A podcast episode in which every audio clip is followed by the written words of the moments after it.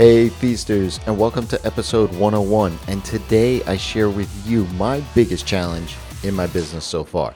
The punch in the gut, so to speak, that it is the spark for everything that I'm doing today. Are you ready? Let's dive in.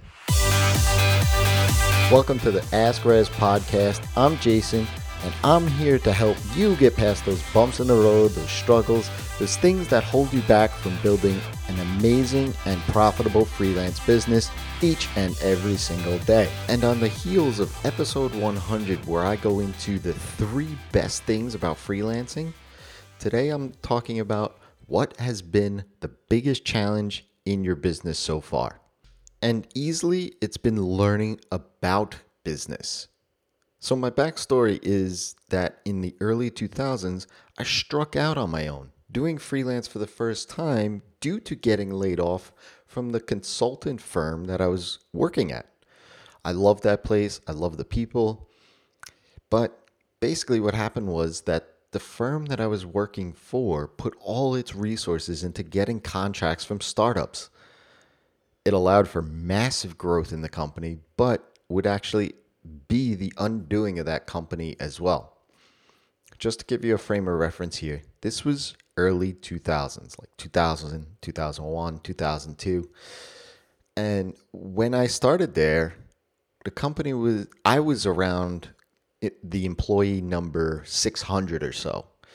And in just over a year, the company grew to about 2,400 people. I mean, this is massive growth in that startup.com explosion, right?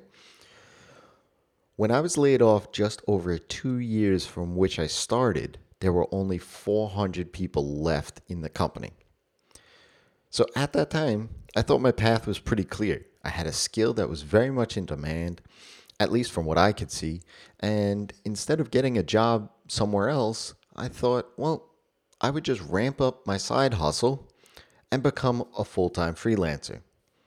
Just shy of two years after that, I found myself sitting back in a cube at somebody else's desk. It wasn't my technical skills that were at fault here. In fact, even though the startup bubble had popped, there were still plenty of jobs out there.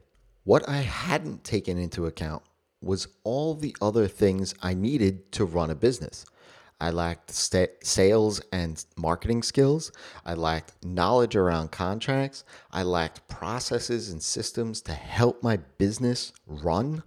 And I lacked the knowledge to even know what those would even look like.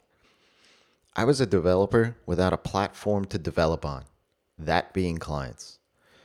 So, what I found was a lack of money to sufficiently pay my bills, which sparked me having to go get work since my savings account was essentially wiped out. But because I knew what I wanted and where I wanted to go in my own life, I pushed ego aside and reflected on where I was and how it happened. Sure, it was a very tough pill to swallow that I failed. And yes, it was a punch to the gut that I had to go find a full time position. But it taught me a very valuable lesson in taking something that was most would really see as a failure and learn from it. I went back to the cube and said, I'm going to let my development skills stay the course, but I'm going to really ramp up and learn all I can about marketing, sales processes, and learn all that I can about the stuff that I don't know about. And so I did. Four years later, I quit and I've been my own boss since. If you've been on this journey, you understand the ego bruising, but it's not a journey that you have to be alone on. It's why I'm so passionate about helping you and other developers and designers and marketers through my coaching and feast. Your skills are honed. It's the other things around your awesome skills that need work. I've built that coaching platform. I've built Feast, and this isn't a sales pitch at all, but I'm just sharing with you the genesis of these two things. But I've built these things with the pieces of the puzzle that I had to put together.